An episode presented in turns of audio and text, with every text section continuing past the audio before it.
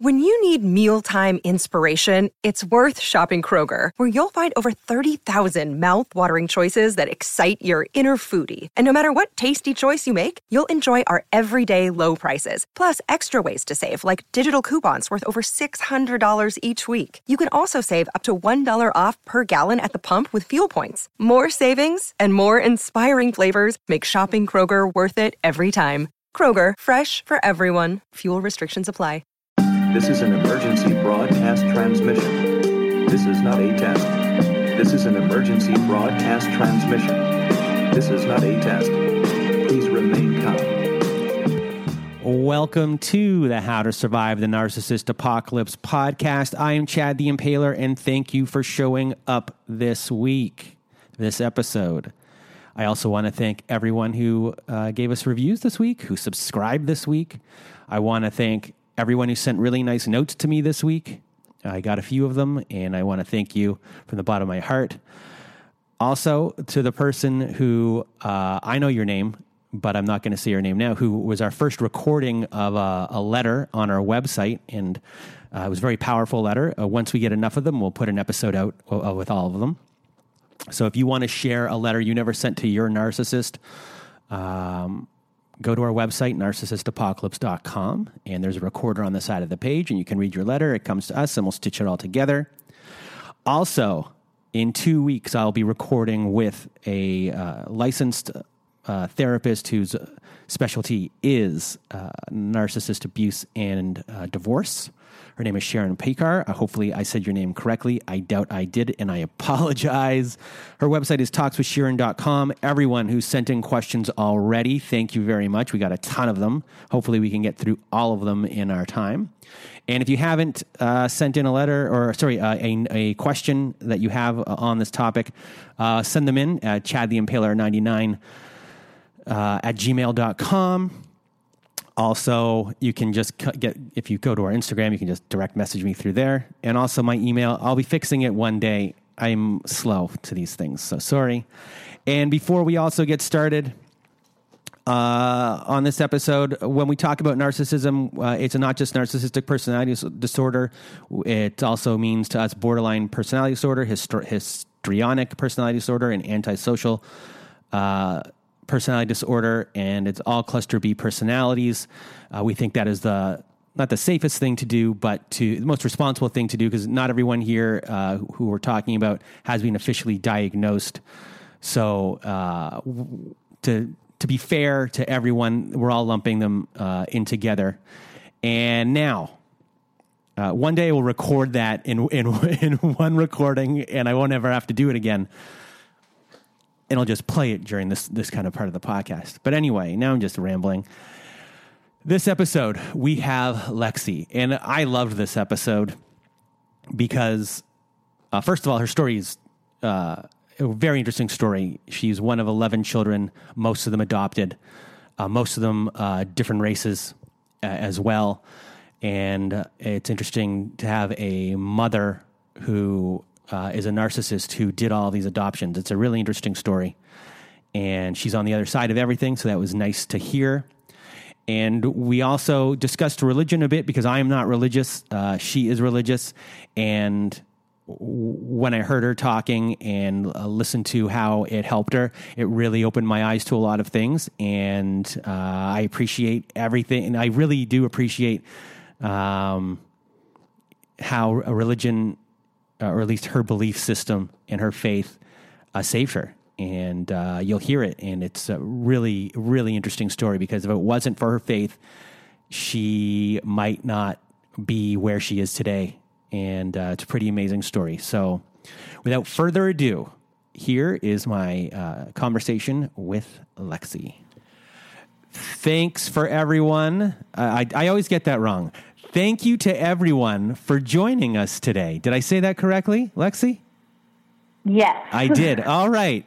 Everyone on the phone with me, uh, we have Lexie, who is a narcissist abuse survivor. She has a very interesting story to tell you. And she was adopted. She's one of are you seven one of seven adopted children? Seven adopted children, but my parents had 11 children altogether. 11 children altogether. Uh, like already, I'm uh, on the edge of my seat to hear your story.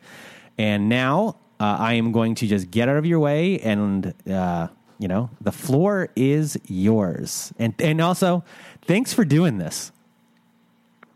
Well, thank you for having me. Um, I think there needs to be more podcasts like this. People's stories need to be heard. Um, because I remember when I first realized everything that I was going through, it was other people's stories that helped me. So uh, yeah, I find I find, I, I find uh, listening to other people's stories as well. You just feel less alone in the world. Uh, and there's always a little bit of tidbit that someone says uh, that reminds you that you might be doing the exact same thing, and they might have come across something in their life that uh, they've this is how they fixed it. And you might see yourself in other people when they're telling your story and it kind of maybe jogs you to start doing something about your life. Yeah. But anyway I, I, I already interrupted you. Uh, like i'm the worst. Go. Uh, well as you said i was adopted i was adopted as an infant. Um, i had a narcissistic mother and a codependent father and my uh, family history, which I kind of have to explain a little bit, my father had two children before marrying my mom, and then they had two children.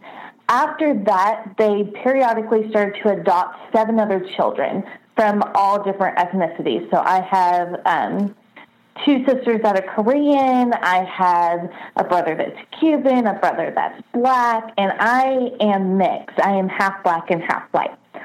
Um, I am number nine out of the 11. And with my mom, she was a holy terror. Um, it was very clear very early on who were the favorite children and who were not the favorite children. And that, you know, is also the golden child versus scapegoat, which I didn't know that at the time. We, we called it favorite children, not favorite children. And I was fortunate enough to be a not favorite child. Um, you say fortunate enough? Yes. I now think it was a blessing in disguise. Okay. Um, I think because it was easier for me to see through it all because and, I was so ignored. And I assume that the golden child right now uh, well, I'm I'm getting in the way, but I'm just going to assume that they they're still locked in, and their life probably is not that great. Oh yeah, they're all still there. Yeah. Um, I explained to my husband that my life growing up was like a um, oh, what's the name of it? A a cult. Okay. Yes. Anytime I've seen like a cult documentary, that was my life, and for the longest time, that was like the only way I could describe what was happening.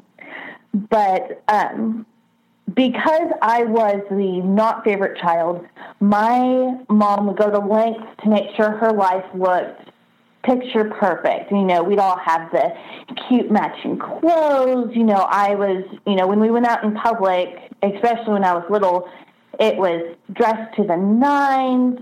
Everybody had to behave properly. Um, if you put one toe out of line, you would be chastised as the moment we walked through the door. And it got to the point where by the time I was six, she had to prove to other people that I was a bad child. It wasn't enough for her to just tell me I was bad. She had to make sure everybody around me knew I was also bad. And this went to the extent that when I was in first grade, um, we attended a private Christian school, you know, with all the, you know, nice, rich Christian people.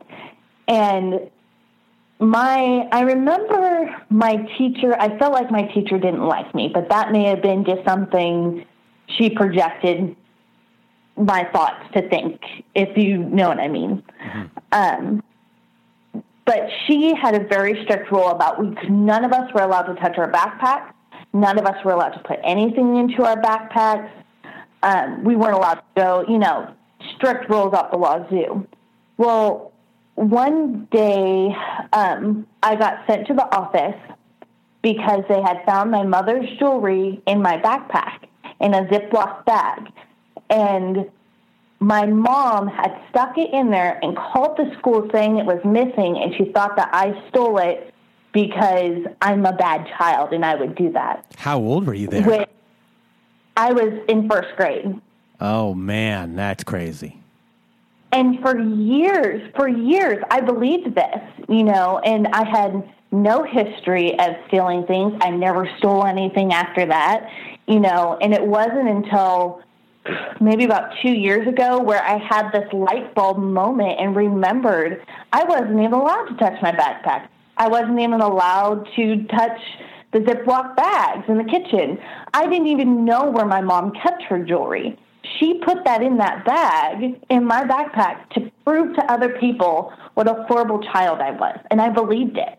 I believed that I was a bad child because of her.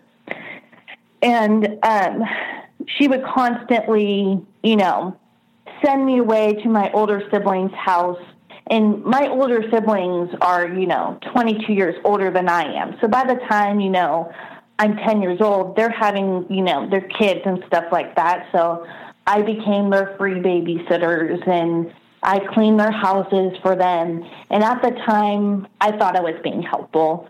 And I did not realize how taken advantage I was in those situations.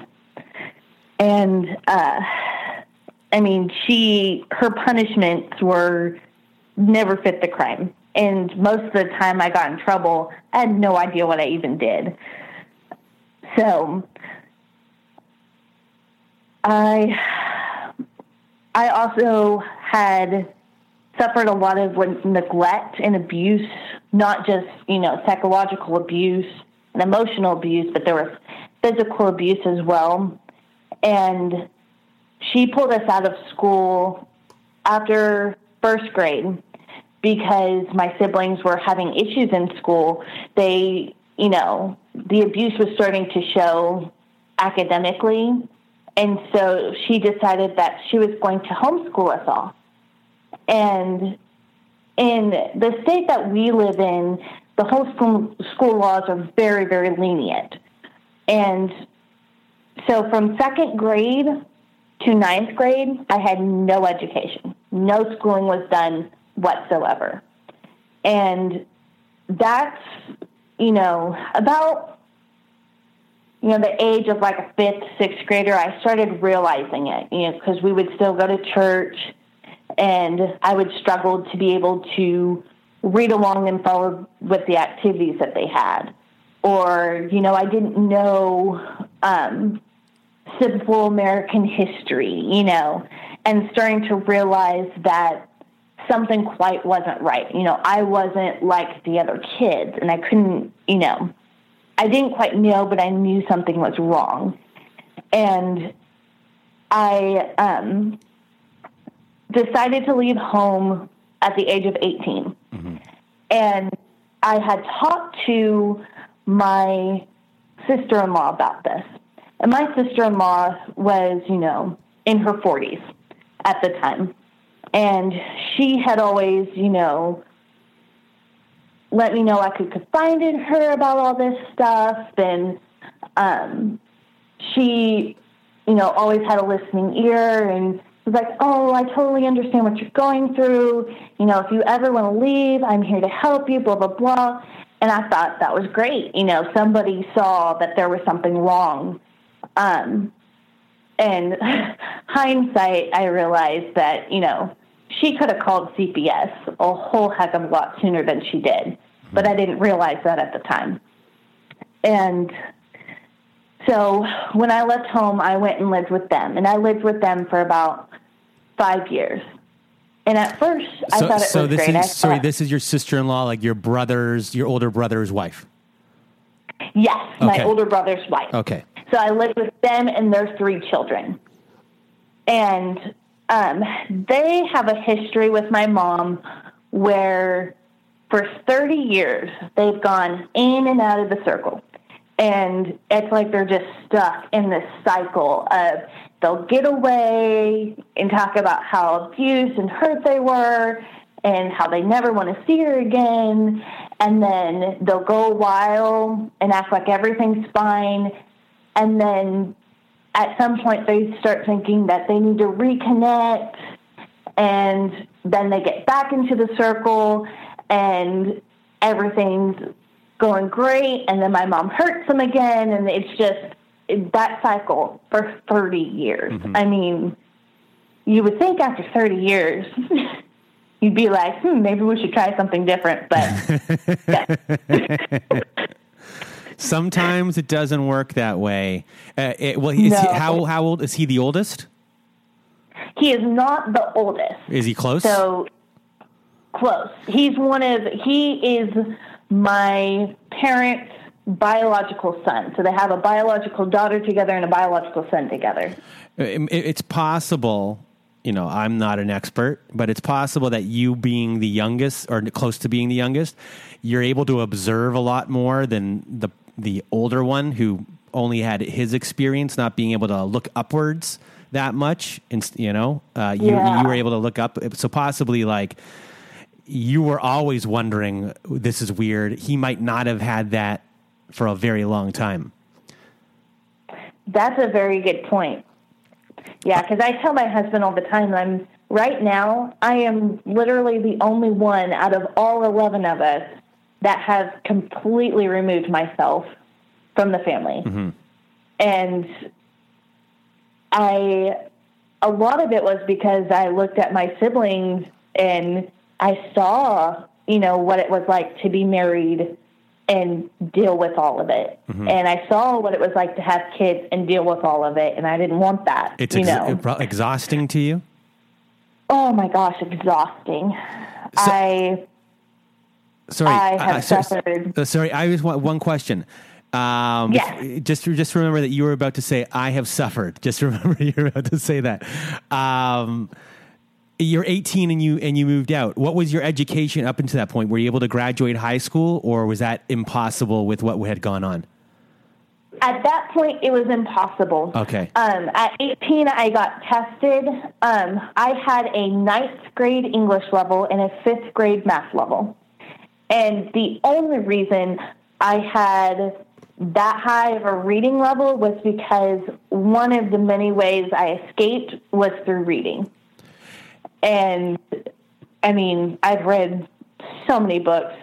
All, all the Twilight books. That's embarrassing. Oh, now I said I, I. I, I did a whole entire thing about Twilight on this show.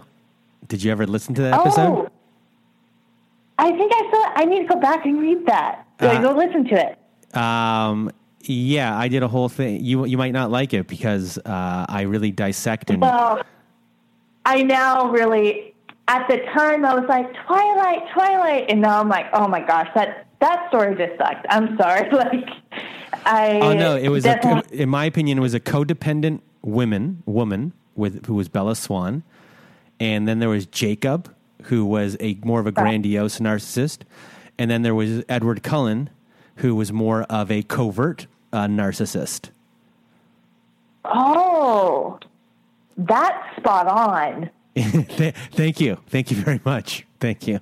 That is spot on. You know- maybe that's why I like those books. Maybe I identified with it more than I realized at the time. Maybe you're Um, Bella Swan. Maybe that's who you are.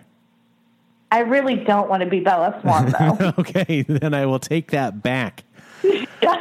Um, so I, my question would be, you know, I've interrupted your story so much now, and I remember before this show started, I said I wasn't going to.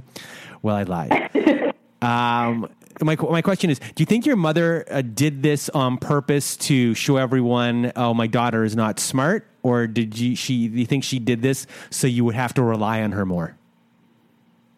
I think she did it because we'd have to rely on her more. Um, because she straight up lied about our education. Um, we did go to like a small university model type school for homeschoolers and threw us into classes that were our age range, but not really our grade level. Um, and talked about how she had us signed up for this and that when none of it was true. So I think it was a dependency thing. I think she knew without an education we would have to rely on her. And for many of my siblings, it worked. So I have um, my, let's see, one, two, three of my siblings are still living with her. They're married and have children, and they all live on in the same little property. How big is this Like house? They they have a fairly big house, but they have a lot of land, and so um, I know at one point my sister was living in the house with her husband.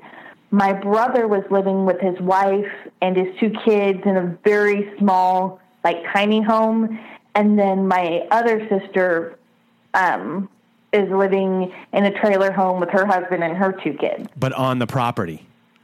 On the property. Okay, this is a big property. It is a big property. I told you, it's like a cult. I was not exaggerating. Um, Sorry. Uh, we. I also before this podcast, everyone, I told her like uh, we going to be able to joke around on this one because it sounded like uh, you were in the mood to joke around, and you said yes, and we are. So we, we- everything that we Yeah. said beforehand, it's it's coming it's coming true. yes. Oh, all right. So so uh, I now uh, my next question is, what is your relationship like with? I guess probably with the siblings that were closest to you in age. I guess that would be more fair because you know having a relationship with someone who's twenty two year older than older than you, not you know is that going to happen? Possibly, probably not. But uh, how about everyone that's close to you? I um I had a sister who is a year apart from me. She's younger than I am. She was a favorite child and I kind of became her keeper. And she for the longest time anytime we would go out in public or have to interact with children our age, got severe social anxiety, and I had to talk through her. Um, I had two older brothers who were a couple years older than I was, and they were um, very abusive to me as children. They um, would tease me, pick on me, and it was encouraged by my mom. Um, I also had a older si- sister who is also a narcissist and is another holy terror, um, who acted as if she was the third parent in the house. And um, anytime I tried to, you know, talk to her or like tell her things that were going on with me because she was my older sister and I looked up to her and blah blah blah, she would turn around and use it against me. Um, and then I had a younger brother who was about three years younger than I was. He had a hard time because everybody was kind of paired up. And in every pair, there was a good child and a bad child. And it was like the closest in age you were paired with. So um, my sister, who I said was my sister's keeper, she was the good child. I was the bad child in the pair. But he was different. He was kind of both. And he had a hard time connecting with anybody. Anybody. So it his relationship with me was really hard and especially after I moved out, you know, the smear campaign happened and he can't even look at me, you know. So it sucks. Um, but you you do lose some things when you leave, but you gain so much more. And I'm trying to be encouraging because this part of the story really sucks. I mean, you lose all those relationships. And I mean, you grew up with these people, you all went through the same hell together, and now I don't speak to any of them. So that So, I yeah. mean that's eh, just the sheer amount of people. I mean, it's it's very sad. Uh, Yeah. for anyone in, in these situations, and it's very difficult for you to go through. Um, do you have any hope that uh, one of your siblings, who at least maybe might have been the bad sibling as well, I would assume, um, might see the light one day and like come knocking at your door, and you could be able to sit down with them and hash things out? Is that something you think about, or um, I about that, and I've always been kind of on the mindset of being open to that, but I always am kind of weary because of my mom would use them as uh oh my gosh, what's the term like for a it? like a Um, triangulation partner? yeah, or you know, a flying monkey, which she's done Okay. that Yeah. for. So Uh, it's one of those. Of course, I want to help them, but at the same time, I also have to protect my boundaries Yeah. and make sure something legitimate. And because your your youngest brother, um, him being the scapegoat and the golden child, I mean, it must be very confusing for him. He might not even know who he is as a human being at all. exactly, exactly. I mean, it it absolutely breaks my heart for him because with me, at least I got treated badly, and eventually it got to the point where, well, if I'm not going to have a life here, why am I here? You know.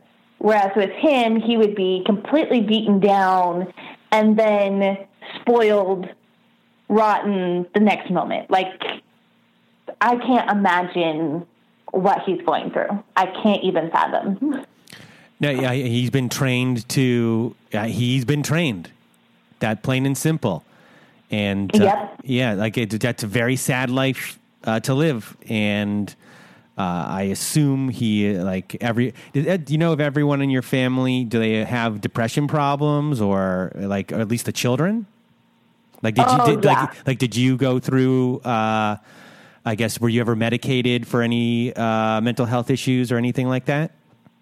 I was not ever medicated for mental health issues, but I have been treated for mental health issues. Um, I have suffered with anxiety and depression, um, complex PTSD, um, a whole lot of issues. I have chronic highs due to stress.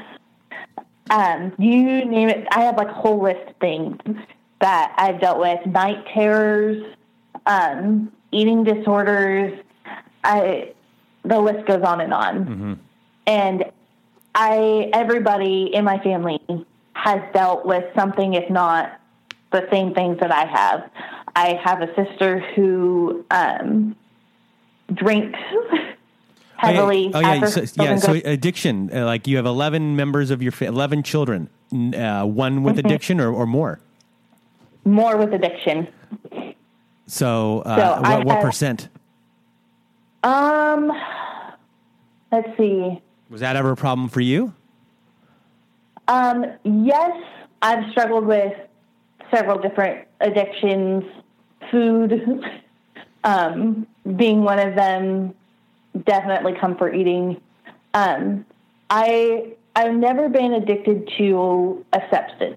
Okay. That was something that because my um, biological parents were uh, abused drugs, I have always been very wary of that because I'm genetically predisposed. And also, as a child, my mom would hold that over my head that I was a drug baby and I had all these issues because I was a drug baby. And so that uh, strong willed person in me is like, I'm never doing drugs. So um, it ended up being a good thing, but it still does not detract from the things I have struggled with. So, but I do have a brother who has um, abused alcohol and drugs. Um, I have a brother who is addicted to sex. I have a sister who, you know, is addicted to wine and drinks her, you know, evenings away after she puts her kids to bed, you know. And I'm sure there's even more stuff that I don't even know because nobody talks about anything. This is just stuff that I've seen you know, firsthand.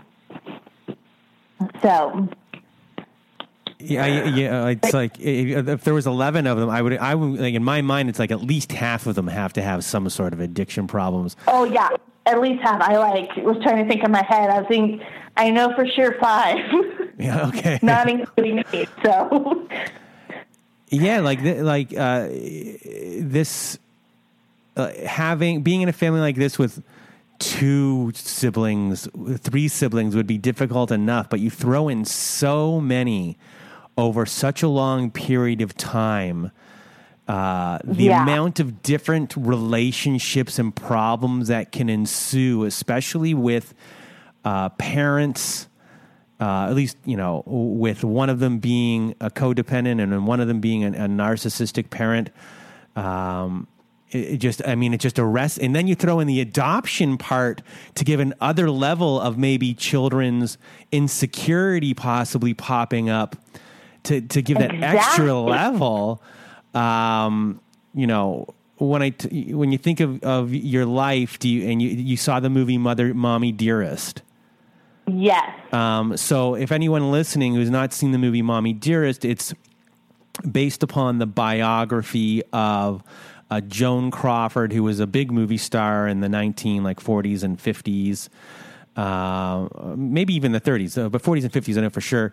And her daughter wrote this thing, uh, this uh, biography, and she pretty much accused her mom of uh, adopting her and her other sibling because her uh, st- her career was waning, she needed a boost of some sort, and she thought that adopting children would look great to the public, so it would give her this support behind her, so people would see her movies again, and it and it worked.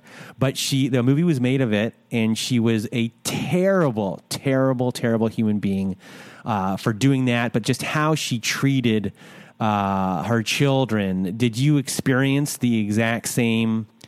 uh, type of ex- experience like when when you think of your mom and why she adopted you uh, being the way she was uh, why did in your opinion why did that ha- why did she do it I definitely think she did it for attention. Um, she was a part of a e- huge evangelical group um, that supported adoption, and it started with you know people from the church would go to the airport and greet the families that were bringing these babies from Korea and you know it was all about those families. You know that's what it was supposed to be. You know these families had you know sacrificed so much to bring this child to America to give them a better life blah blah blah. And she saw that and I believe that she wanted that same attention. And she became friends with other families who adopted large amounts of children um, to create this facade of her being this good, holy person. I had air giant air quotes on that. Um, and it, you know, she had in the past been the pageant mom, the ice skating mom, you know, the stage mom, and with every child, you know, I, as a mom of two, two is exhausting. I can't imagine 11. I have, you know, I love throwing birthday parties for my kids, but it's exhausting. And there's things that I did for my first child that I don't have the energy to do for my second child. And that's just reality. But I mean, this woman would go, you know, every time that there was a child, would throw herself this gigantuous party to let everybody know that she's adopted a child. And she has 11 kids.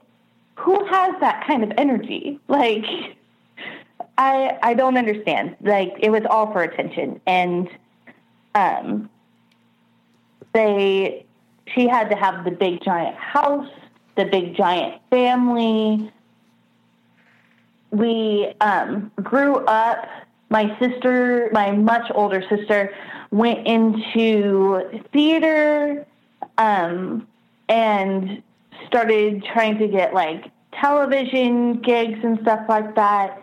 And so my mom would try to get all of us to do television gigs because one of us had to be famous because at a point it wasn't just enough to adopt us, we also had to become stars.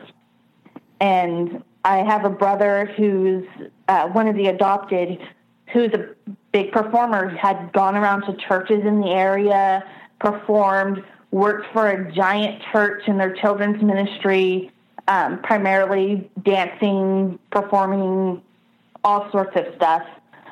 And she like extended herself, like had to show off herself through the favorite children.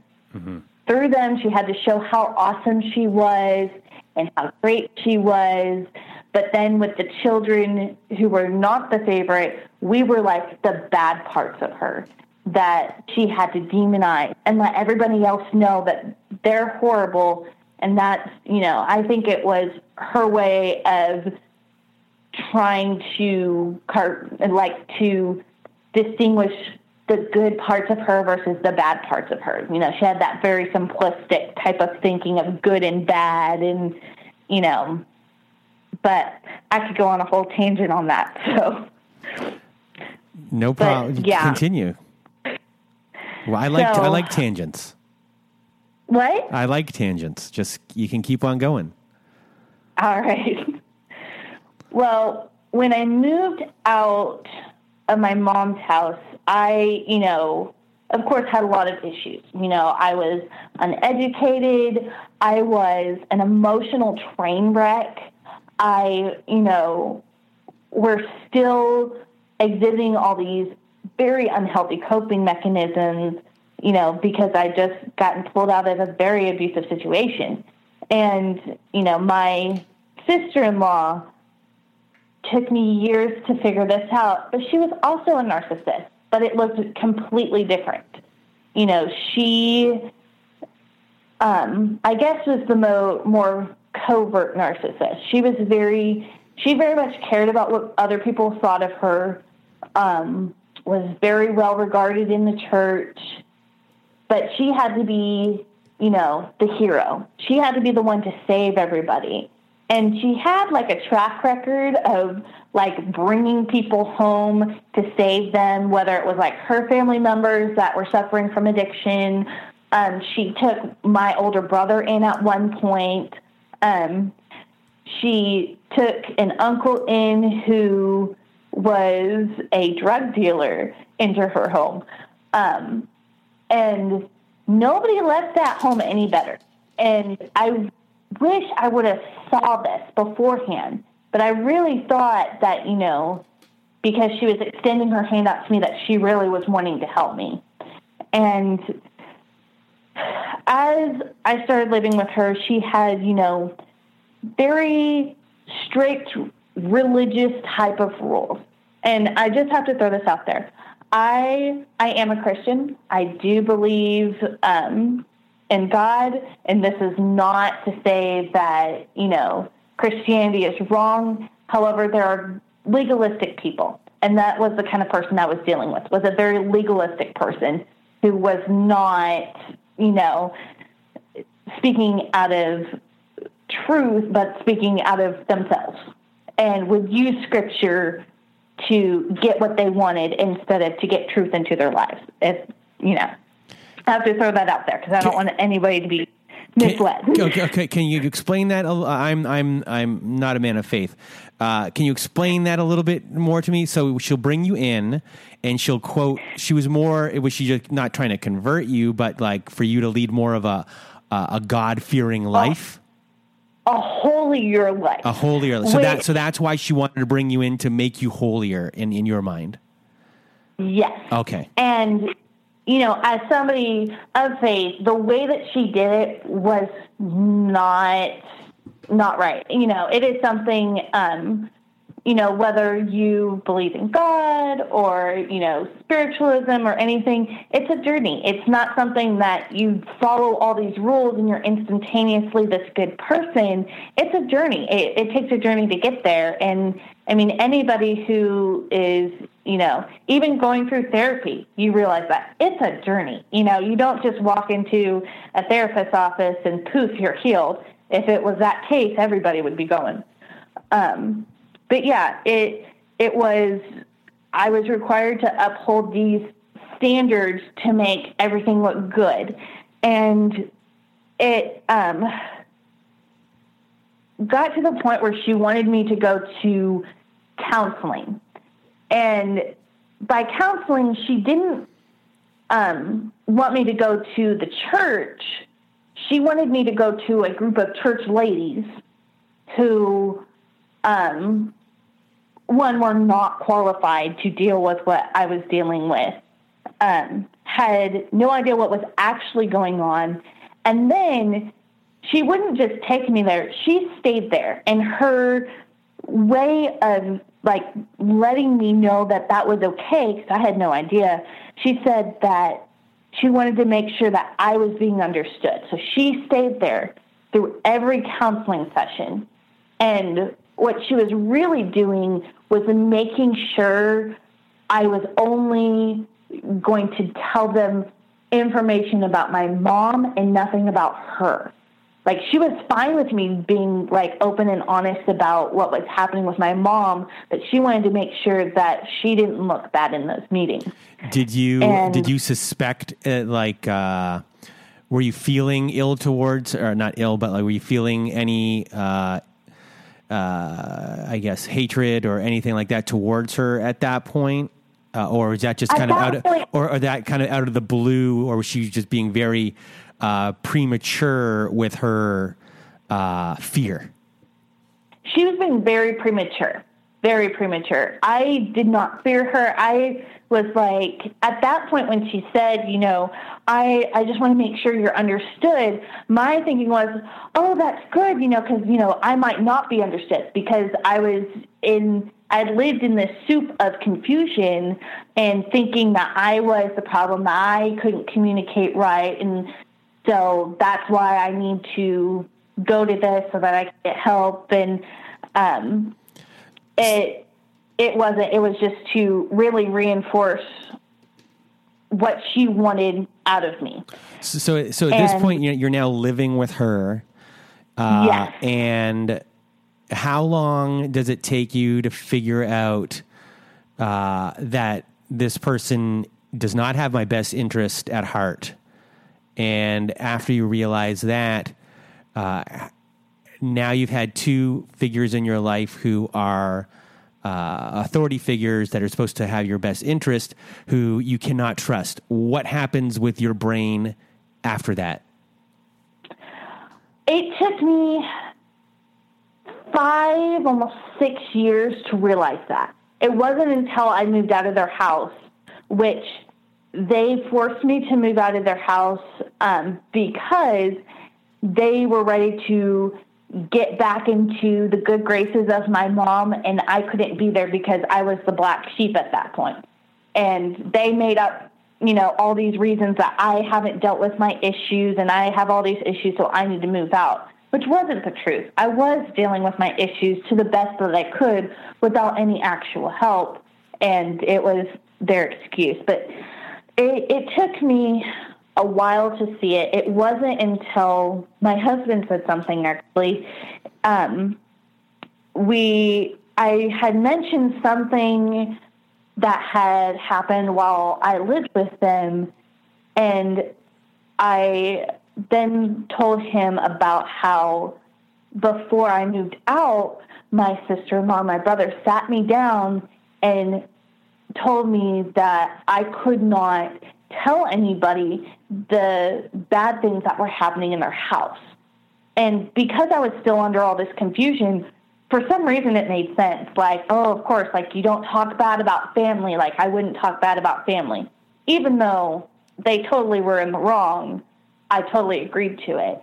And I had mentioned this to him in passing, and he just kind of stopped and was like, wait, they told you what? And I like repeated it to him, and he's like, Lexie, that's not normal. And then I started to kind of pay attention to our relationship. And after I moved out, I would try to invite them over, you know, for dinner or just to come see where I was living. I had moved five different times, they didn't come and see where I lived not once.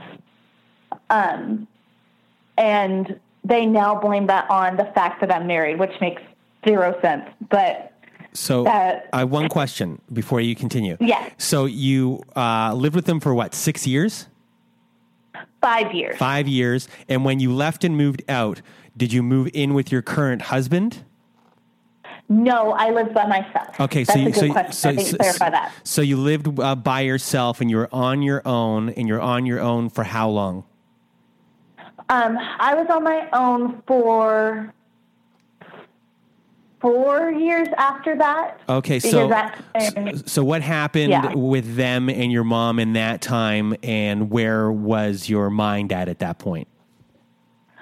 My, uh, I didn't know it at the time, but after I moved out, they started, you know, going to family events, going to concerts with my mom, like doing all these things with her, um, and they wouldn't tell me about it. Um, and I wouldn't find out till way after the fact, and they'd like slip it in almost as like a jab to hurt me to let me know that I was out of the circle, which was just craziness. And um, I mean, I I knew that my mom, my relationship with my mom was bad, and I like had tried to make amends, and every time I talked to her, she would just hurt me again, and I'd pull myself away, and uh, my sister-in-law would try and like fish information from me. And at first, I thought she was just, you know, seeing how I was, but it never was like a genuine, hey, how are you doing? What's going on with your life? No, it'd be like specific information that she'd want from me and then would never follow up on it. And then later on, I'd find out that she was telling my mom about it and was like trying to get me to get back with my mom, even though she was the one who encouraged me to leave my mom's house so that she could be my savior. And like I'm telling you crazy stuff. Um, and so after my husband and I got engaged, I started to really, really pay attention to what was going on because that just didn't sit well with me. And especially I like after the first time that she told me she was telling my mom all this stuff, I told her I was like, "Hey, I don't want you telling mom anything. Like I don't want a relationship with her. I have no desire for that. I don't want her to know any of my information." She's like, "Oh, okay, you know, I understand that. That's a good point." Turned around and kept doing it. Um, and kept doing it up until I had my second child, you know. Um, she there was a lot of little things, but the some of the big things that like were giant red flags was when I got married, and I think it was because it wasn't about her. Um, we I decided to get married in the church that we were both going to, and which made her really happy and everything, and um, but she wanted to be more involved with the wedding planning, which kind of was a surprise to me because she'd always talk about how stressful her wedding was and that she never wanted to do it again and blah, blah, blah. And so I, um, you know, gave her a little bit of stuff to do, and we had a pretty low key wedding. Like, I am very, I'm a pretty decisive person. I was never that bride that was like, I'm so stressed out. You know, that just was not me. Um, so like I asked to make my cake, you know, I asked her to go dress shopping with me. Um, she got upset because I didn't find a dress when I was with her, and then I went dress shopping with my best friend and found my dress there. Like she was really upset that I she wasn't there to find my dress. And um but then the big thing is like we just kept having all this like crazy miscommunication and she had gotten upset because I didn't you know ask my nephews to do anything and my nephews were you know at this time you know, 13, 14 years old. They're boys. They don't care about a wedding. I knew that they didn't want to be a part of the wedding. And so I didn't ask them to usher or to do anything like that because I knew them. I knew that that, that was not what they wanted. But she got upset that I didn't do that. And so, but she's texting me back and forth, like she's really upset and everything. And so I texted her, I was like, hey, I feel like we're having a bunch of miscommunication. I really feel like, you know, me and my husband and you and your husband should all sit down and we should all just talk about this. And my goal in that was that, you know, we're family and, you know, my boyfriend's about to become family and that's my brother. I mean, we should be able to talk about this, you know. And her response was, You don't need to put me in my place. And I can't believe that you would think that uh, you would think so little of us to not include us and all this stuff. And it just completely blew up. But all I wanted to do was sit down and have a conversation.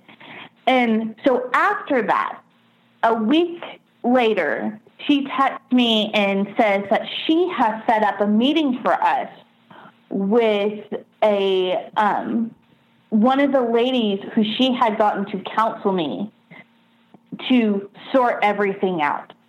And the gist of that meeting was the church lady and my sister in law ganging up on me and making me feel as if I need to treat my sister in law as if she was the mother of the bride, which was completely crazy because all the time I lived with my sister in law, she would tell me, "Oh, I'm not your mom. You know, you you can handle this on your own. I'm not your mom." But then when it became, you know, privileges of being the mom, she wanted all the privilege, mm-hmm. all the privilege of being the mom, but not actually wanting to be the mom.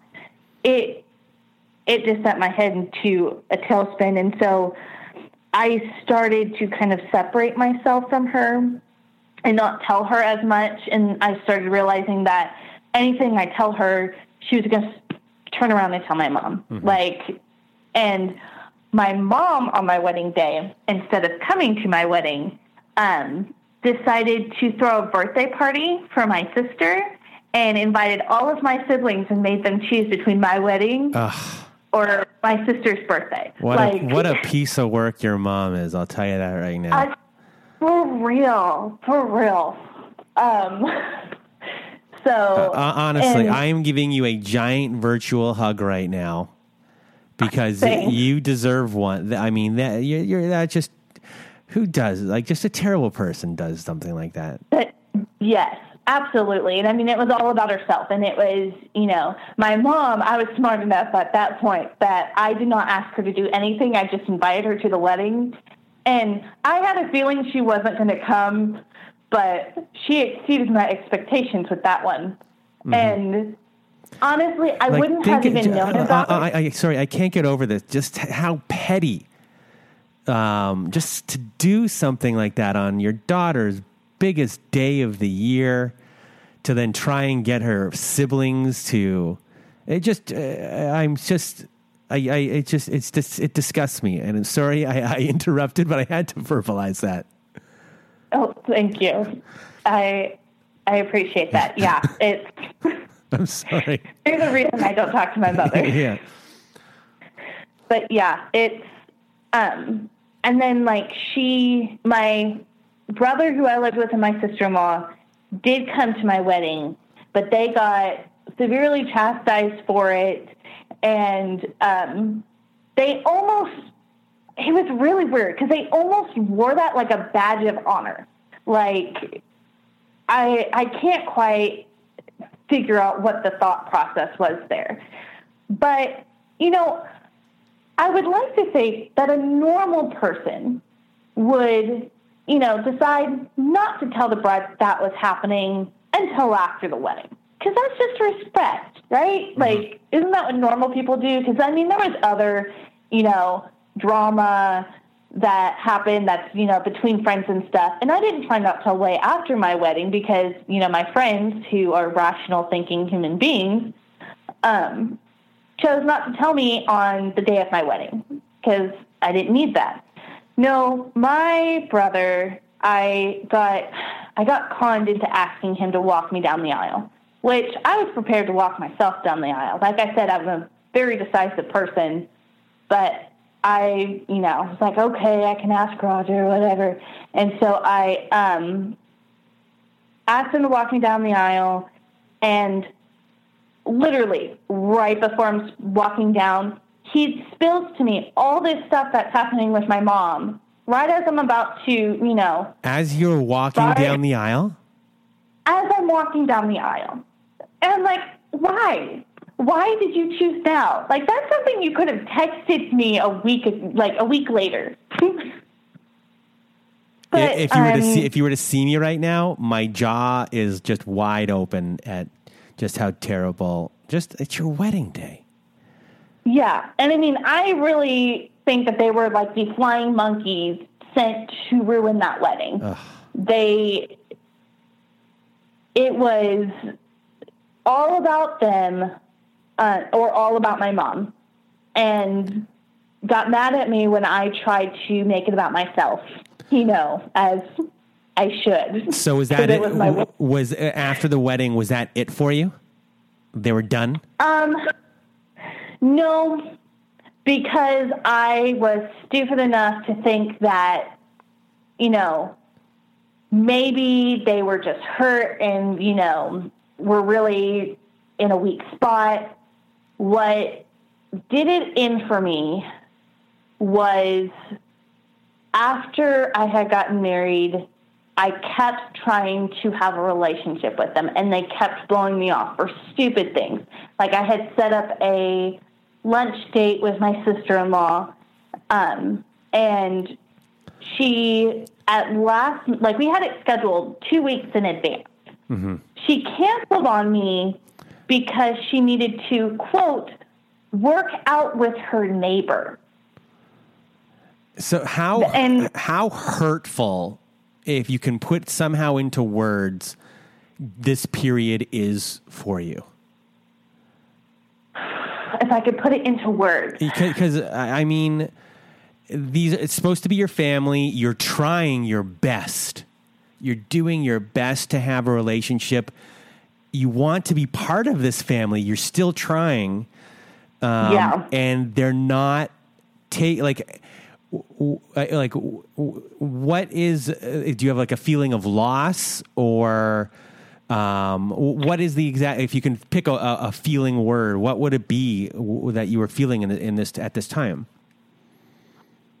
I guess extreme loneliness because that was that was you know when I lived with my mom I tried so hard to be the good kid. I tried so hard to make things work and I would just always get pushed aside. Always always always. No matter how many people were in that house, I felt extremely lonely and when those things would happen, it would just bring up that feeling again. And you know, you said it quite accurately. I tried so hard to make it work. And it was, you know, to the point where I was doing all the work for our relationship. And, you know, thank the Lord for my husband because he had to kind of point that out to me that how much I was giving in and wasn't getting back. And it, I slowly, you know, started to weed them out of my life. After that, after, you know, the multiple trying to make things work, I finally just realized that I wasn't a priority. Oh hmm. no, I remember the event. So it was my husband and my therapist. I encourage everybody to find a good therapist because there are some out there that do understand narcissistic abuse and my therapist has been wonderful and I am a person who loves Jesus and my therapist. You need both. um, she at the time I did not really want to hear it, but like I'm just trying to explain this crazy situation to her and she just simply told me she's like, you know, if you want to pursue this relationship, let's figure out a way to communicate with her. But I want you to really first think about if you want this relationship, if you want this, you know, to pursue this, I want you to write a list of reasons why it is worth keeping this relationship. And so I really thought about it. And during that same time, um, I had to give a little bit of a history. Her grandparents have known me since I was a little girl. Whose grandparents? they- your, your therapist grandparents? My my sister in law's grandparents. Oh, okay, okay. Yes. Um, and they have always treated me like one of their grandchildren, which I didn't really have grandparents growing up. Um, my father's parents had passed by the time I came around, and my mother's parents, her dad wasn't in the picture, and her mom, I my only memories of her was in the hospital, you know, because she was severely ill. So I really didn't have grandparents growing up. And so they were like pseudo grandparents to me. And they were they were a bit religious, a little bit more than I wanted them to be, but they were genuinely sweet people and they genuinely cared. And her um, grandfather was in the hospital. And I had not heard about this um, until after a week he had already been in the hospital. Like everybody else has been notified, and um, I was so close to her family. Like I went to all the Christmas parties. I, you know, would go over to her grandmother's house and we'd just have coffee and talk. I mean, we I was very close to this family. Nobody called me, and I when I found out, I called um, grandmama and I told her I was like, Grandmama, I am so sorry. I had no idea about granddaddy. Is he okay? Blah blah blah. And she was like, Oh, I I am so sorry that I didn't call you. I've been so busy up here. I'm like, I just assumed teen- uh, my your sister in law was going to tell you. I'm trying so hard not to use names here. It's Um, okay. um, I thought, you know, your sister in law was going to tell you. And I was like, she hasn't. I'm surprised that she hasn't told me either. And I, um, you know, she told me that, you know, they were trying all these treatments and blah, blah, blah. And, you know, they were hoping that something would happen. I was like, okay, great. You know, I'll, you know, see if I can come up there and see him and blah, blah, blah. And then um, I find out through Facebook a couple days later, Facebook, from my sister in law, that he is being moved to hospice. And that is the moment it did it for me. Mm-hmm. That I was not a priority enough for you to pick up your phone and to text me that this man is in hospice, but yet you have the ability to let all the rest of the world know. Like that that did it in for me. And I I then realized that I was not a priority at mm-hmm. all. And my feelings were not accounted for, you know, and I understand, you know, grieving her grandfather, yes, I understand, but I feel like you know, a normal person would communicate with the closest people first before you blast that out all over the internet. And she doesn't have like a track record of just pouring out all her information on Facebook either. So she's not like one of those people who everybody knows everybody about that person. You know who I'm talking about.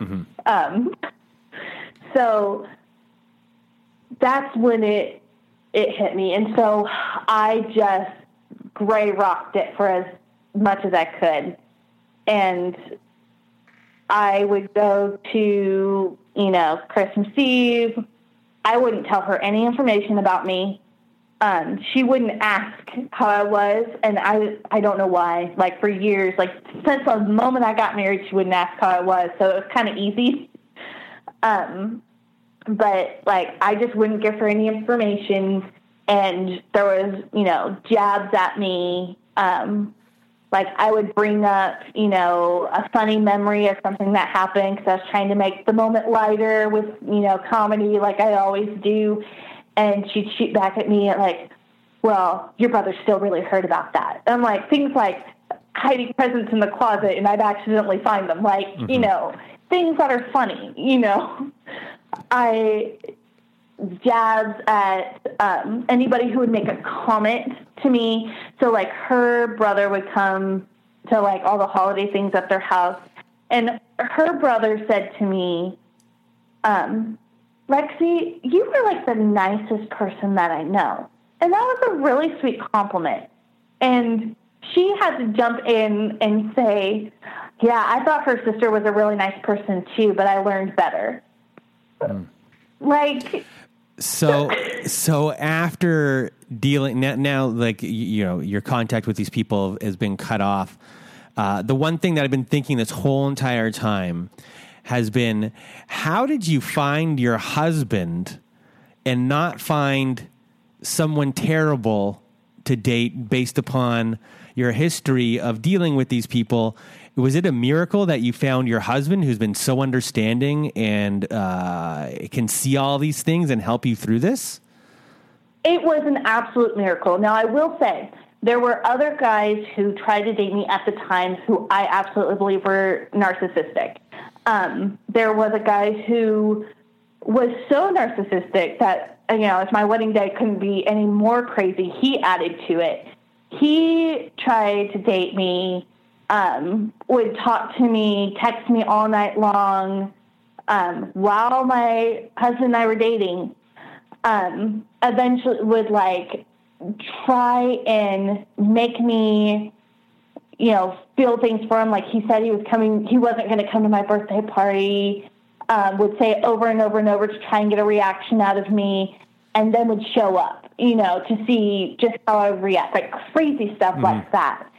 And like on my wedding day, he um, he worked at the church. Had oh, to. God. Oh, your yeah. no offense, your wedding stunk. like my wedding was a circus. Like I mean, nobody... there's no ifs ands or buts about this. Your wedding day had it was disaster written out. Did you actually have a good day somehow? I had a wonderful day. Okay, Despite at least that happened. I take back the stunk comment then. Yeah. You know what? I married the man of my dreams who is a wonderful guy. My wedding day was wonderful. Okay. And I looked really good too. Um, I can you I, no, I, I, I, take back the stunk. I'm happy for you that this happened. Yeah. But there's all these it could have been honestly, if you let that stuff get to you more, I, I still don't understand how every you know, the power of love uh, from your husband trumped everything else, I guess. It really did. And, you know, I think that was a pivotal thing for me that I realized through therapy was, you know, my husband was the first genuine person who loved me for just being me instead of what I could do for him. And that was a huge thing. And at first, like, I thought I was going to run this guy off. I thought, you know, I had somehow manipulated him into marrying me. And, you know, we've been together for 12 years now because we met when I was, you know, 15 years old. So, mm-hmm. and he tells me to this day, you know, if I had not seen how crazy it was, I wouldn't believe it. I don't know his name, what? but I'm going to call him Dave because we'll just use, we'll just call him Dave. A big shout out to Dave uh, for being a great guy and for uh, just I, I, mean showing you what love uh, can be. I mean, your life could have gone on if you did not meet him. Uh, or start dating him, yeah. your life could have gone on right now. You might not even be close to where you are right now without someone like that showing you what a normal, loving uh, relationship could be like. Exactly, and I, I will say his family is absolutely wonderful. I mean, every family has, you know, their own set of drama, but it's like it's so crazy to me because we, you know, anytime my family went out to eat, you know, somebody, you know, didn't get invited. There was always some sort of, you know, eggshell that everybody was walking on with, you know, this person's drama or that person's drama. And, you know, his family invited us out to eat. And, you know, it's his mom, all his brothers, his grandparents, his aunt and uncle are all there. And everybody enjoyed a nice dinner.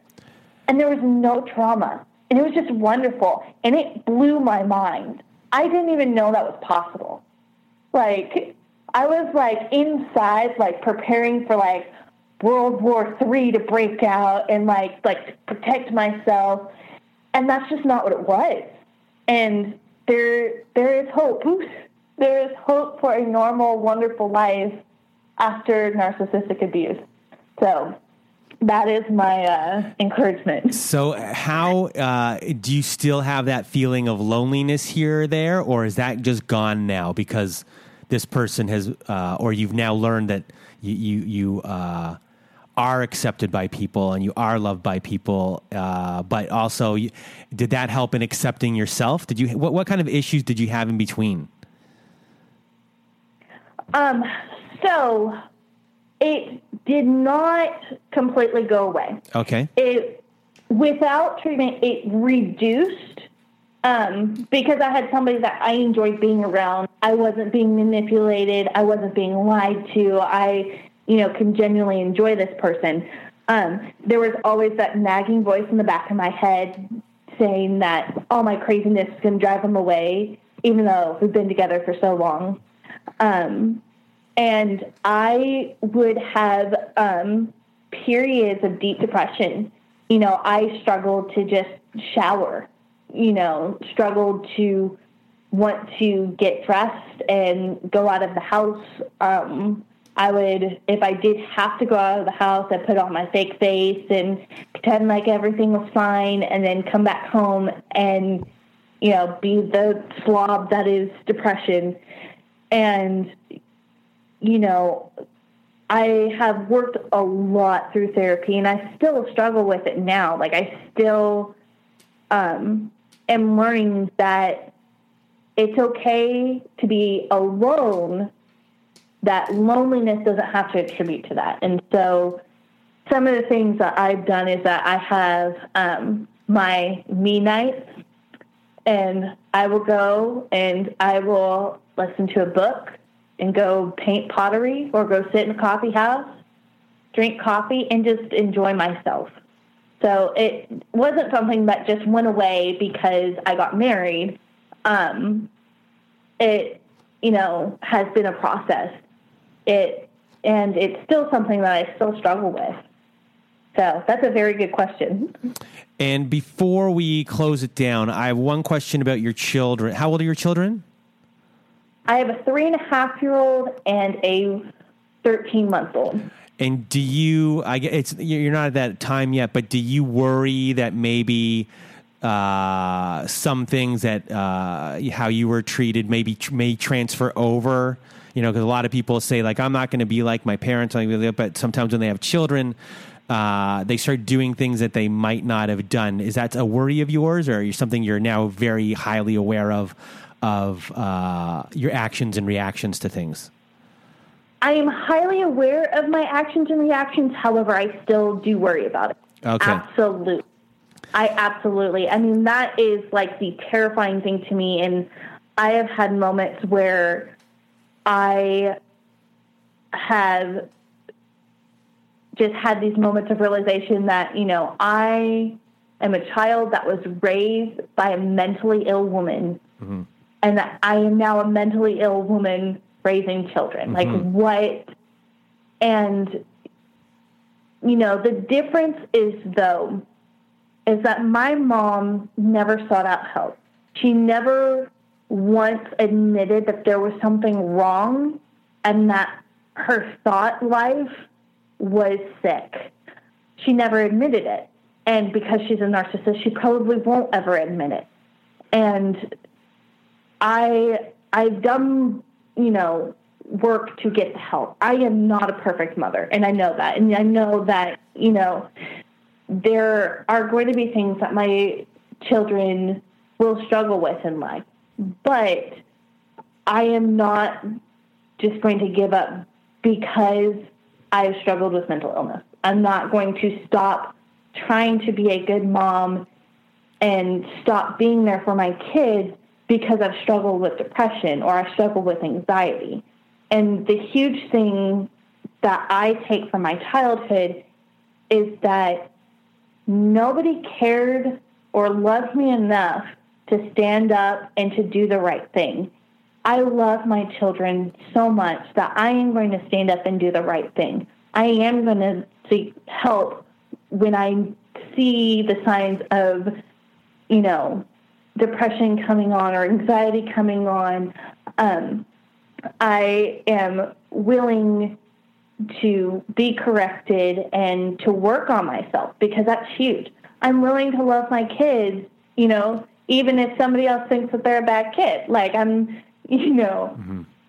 I am willing to do the work and to love my kids regardless. And I think that's the huge difference because my mom was not able to be that person. Mm-hmm. And I guess before before we go, uh, what are the things that you've learned that maybe you haven't mentioned, or maybe you want to mention again for everyone out there listening who was raised in a similar type of environment, uh, especially where they don't feel not that they weren't loved, but just uh, extreme loneliness and in, how the process that you went through uh, were other things that you maybe you've not mentioned that that you did.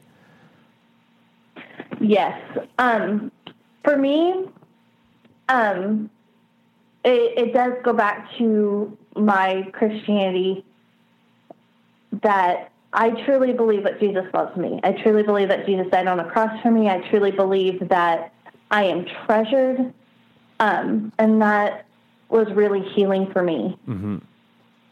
I I know that I'm not perfect, and I'm trying to verbalize this in words because it's been it's been a journey of um, self love as well as allowing others to love me.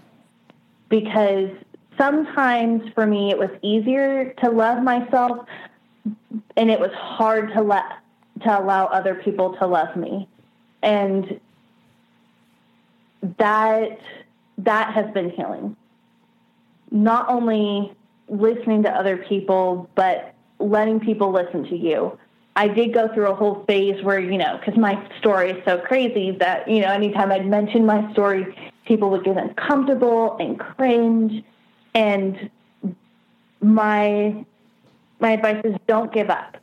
Don't give up hope.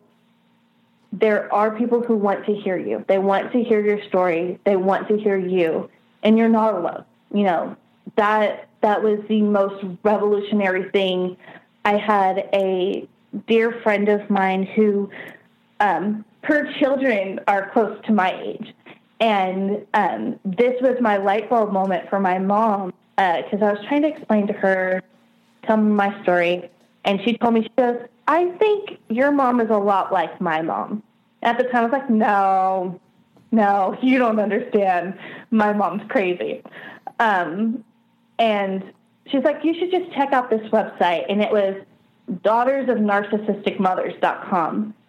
And without being brave enough to share my story and be willing to get out of that loneliness and be vulnerable and open, that would not have happened. And I would not be where I am now if I wasn't willing to be vulnerable and open with other people, even in my loneliness. So that was my my encouragement. Okay. You're loved. Um, you're loved. Sorry? You're loved. The people listening, you're loved. Oh. You're not alone. Uh, well, I wanted to say, you know, I am not a religious person, but listening to you say that and listening to you, uh, you know, you, when you talked about Jesus, you know, it, it was the first time in my mind that where I said to myself, you know, Jesus did save you. And yes. he, he really, really did.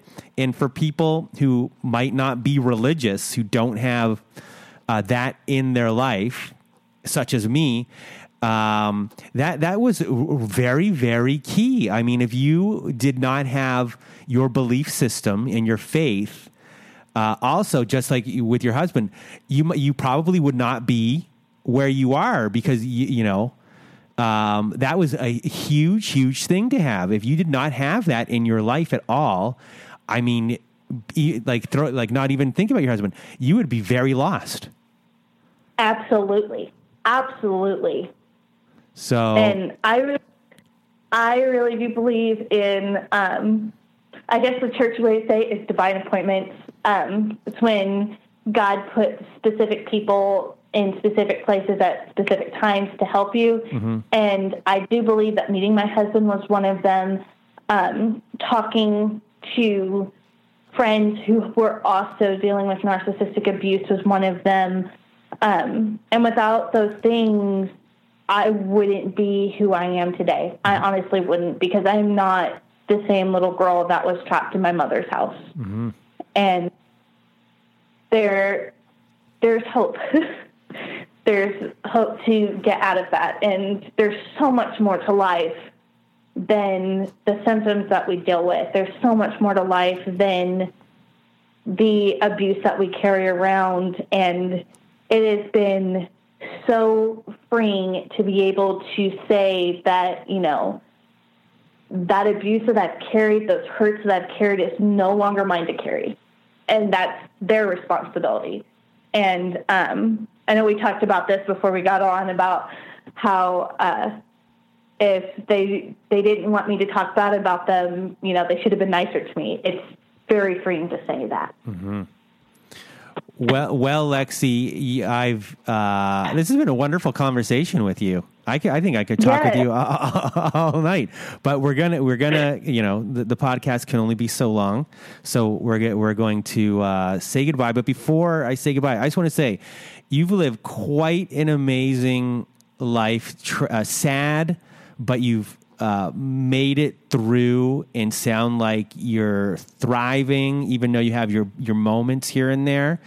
Uh, and for everyone listening, you know, l- just listen to her voice. There's, um, you still have a twinkle in your voice, and a strength and a strength in your voice, and it's uh, really nice to hear. Um, and uh, I, it's been an enlightening conversation for me. It's made me think a lot, and I just really want to thank you for being on the show, and I really appreciate you being here today. Thank you. It's been an honor being on your show. I I'm loving your podcast. I've been listening to it as I do my morning walks in the morning, and I love hearing from other people who have been through the same crazy circus that you and I have been through, and just knowing that we're not alone. Well, uh, we're not alone, and thank you. And for everyone out there uh, listening, uh, have a great night.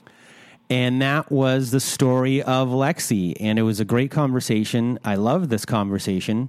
Uh, we had uh, a good time in, in in the sad. You know, when we're talking about sad things, it's hard to have a good time, but uh, we did here, and it was really nice to hear uh, the vibrancy in her voice and, and how far she's uh, come. So I just want to thank Lexie one more time. Also, before we leave you today, uh, if this is your first time listening to the show, uh, subscribe to our show, give us some reviews, uh, send us some email, uh, do all that nice stuff.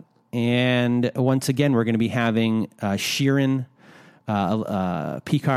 Um, I said it incorrectly, probably again, uh, in a couple weeks uh, on the show. So send us your uh, questions for her. She's an expert, uh, licensed therapist who's an expert in narcissist abuse and uh, divorce. So I'm sure we have already got a lot of good questions. So I'm sure we're going to have a lot more. Uh, to those people who have emailed me wanting to be guests on the show, w- keep on sending them in. I'll, I'll get back to you as fast as I can. Uh, we're backed up a little bit on uh, days of how much uh, time I have to do the show because you know sometimes I have other other things I have to do, and uh, also I'm trying to arrange uh, a trip, uh, a little day trip here or there because it is the summer. So we're just trying to fit everything in and get my schedule together. So if I haven't gotten back to you with the exact date or gotten back to you right away, I'm still trying to organize uh, certain things, but I will uh, get there because uh, you know I think everyone has the right for their story to be heard, and uh, uh, this is the place to do it. Plus, we want to make other other shows. I'm trying to get. Uh, hopefully, we'll get another show made with uh, Melissa sometime uh, this summer because everyone loves Melissa. If Melissa is listening, hey, and and that is it. So this has been the How to Survive the Narcissist Apocalypse podcast. I am Chad the Impaler, and thank you for listening. This is an emergency broadcast transmission. This is not a test.